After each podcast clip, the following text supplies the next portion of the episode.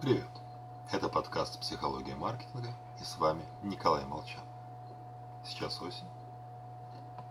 Так что легко представить, как начался ливень. И вот спускаясь в переход, мы видим, что владелец магазинчика, у которого всегда лежали зонты по 150 рублей, поставил новый ценник. В попыхах написано от руки. И теперь новая цена зонта 400 рублей. Аналогичные эксперименты проводились в действительности. Их результат немного предсказуем. 82% участников называют действия продавца вопиюще несправедливыми. Собственно говоря, я и сам так считаю. Только вот почему? Если задуматься, продавец прав.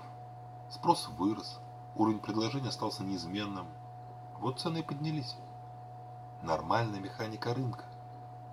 Интернет-магазин, где массово начнут покупать товар, запасы которого невозможно быстро восполнить, тоже поднимет цены. Только в случае с зонтами и дождем покупатели ясно видят, а расходы продавца не возросли. Он поступает так только в силу жажды наживы. Поэтому возникает ощущение несправедливости. Любые поступки компании, которые расцениваются покупателем как попытка увеличить прибыль, воспринимаются в штыки единственная ситуация, когда мы более или менее нормально реагируем на рост цен, если понимаем, что меры компании направлены не на повышение, а на сохранение собственной прибыли. Что бизнес пытается компенсировать рост затрат.